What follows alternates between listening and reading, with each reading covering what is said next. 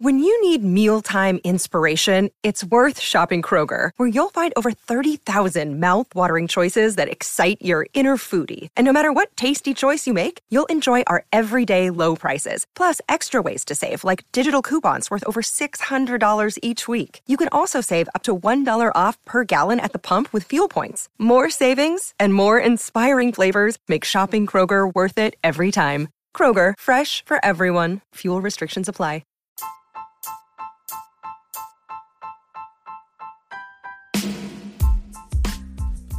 Hi there, welcome to the Tint. I'm your host, Scott Fellman, and it's time for another foray into the world of aquariums from a slightly different perspective.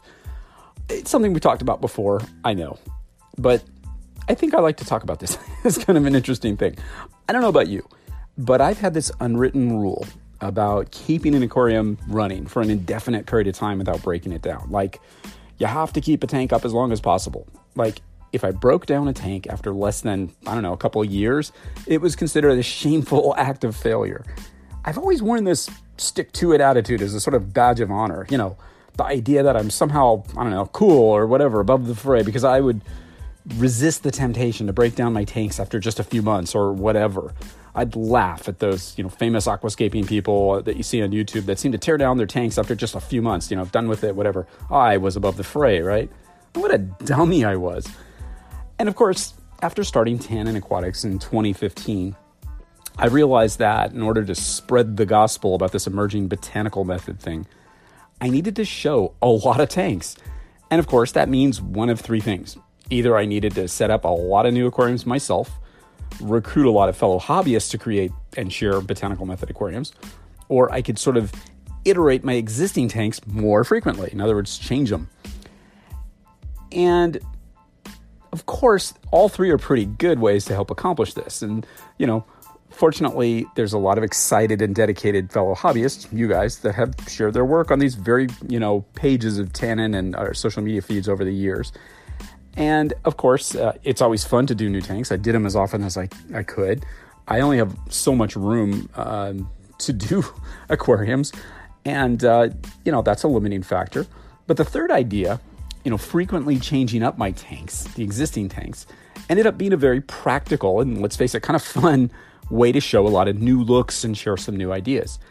And the cool thing is that there are actually a number of really cool ways to evolve existing tanks and keep the ecology intact while changing up the look and feel of the tank. We've talked about this before, I'm pretty sure, but think about it this isn't all that different than what happens when, I don't know, like a stream overflows and, and, forms a new small tributary. Some of the materials from the established aquatic ecosystem flow into the newly inundated area, bringing with them their onboard population of you know, microorganisms, fungi, and insects and stuff like that. Nothing's ever wasted in nature, right?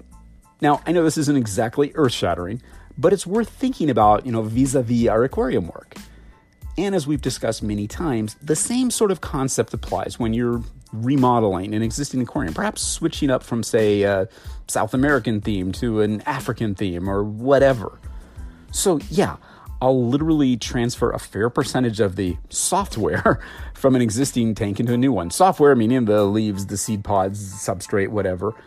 And the rationale is exactly the same as the rationale for using existing sand from an established aquarium, which been, you know, it's been practiced for generations in the hobby. And as you recall, fungal growths and bacterial biofilms are also extremely valuable as food sources for life forms at many levels, including our fishes. So the growth of these organisms is powered by decomposing leaf litter and stuff like that. So basically, you leave some of this stuff in the tank as you start the new iteration of the tank. Or, you know, you could always, of course, transfer it to a new tank if you're going that route. And the idea of adding pre colonized materials from existing tanks to help jumpstart a new tank is simply a logical and economical practice. Having a big chunk of completely established ecology transferred from one tank to another is almost too easy a process not to take advantage of. Or for that matter, in the tank, having all that biotia to work with, just changing up the hardscape or the theme or whatever, not a problem. This is similar to the Japanese aquascaping practice of sozu haishoku, which is established by the master of this in the aquariums, none other than the late Takashi Amano. It's the process of removing as much of the old substrate material as possible, along with the plants it contains in an aquarium, and replacing them with new materials. So you could take some stuff out and put some new stuff in, the new hardscape or the new, you know, botanicals or whatever. but it preserves the overall composition of the layout. But the soft, the softscape, in our case, botanicals and leaves, could change dramatically. In our botanical method aquarium, it's a little different. In fact, I'd even say it's kind of the opposite of that. We're leaving the operating system intact while changing out the, the hardscape, but it's kind of the same principle. The idea behind it is essentially the same. Yeah, in the world of the botanical method aquarium, the idea of leaving the substrate and the leaf litter or botanical bed intact as you remodel isn't exactly a crazy one. It's about preserving ecology over time and despite, you know, dramatic changes. And conceptually, once again, it sort of replicates what occurs in nature, doesn't it?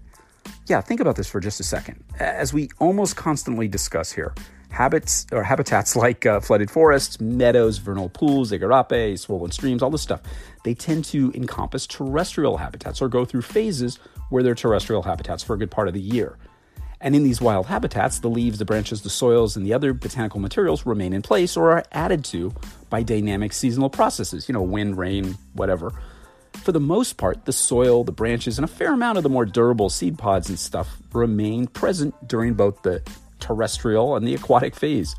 Materials are utilized in the habitat continuously.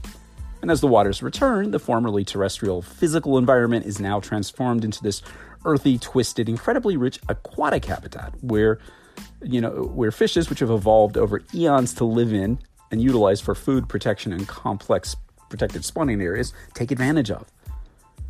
All of the botanical materials, uh, shrubs, grasses, fallen leaves, branches, seed pods, all that stuff suddenly submerged. Often, currents redistribute the leaves and the seed pods and branches into little pockets and stands, affecting the now underwater topography of the landscape. It changes it, it evolves. It's an elaborate little dance choreographed by nature, encompassing numerous organisms, each filling a specialized role in the aquatic environment. And it looks different every year.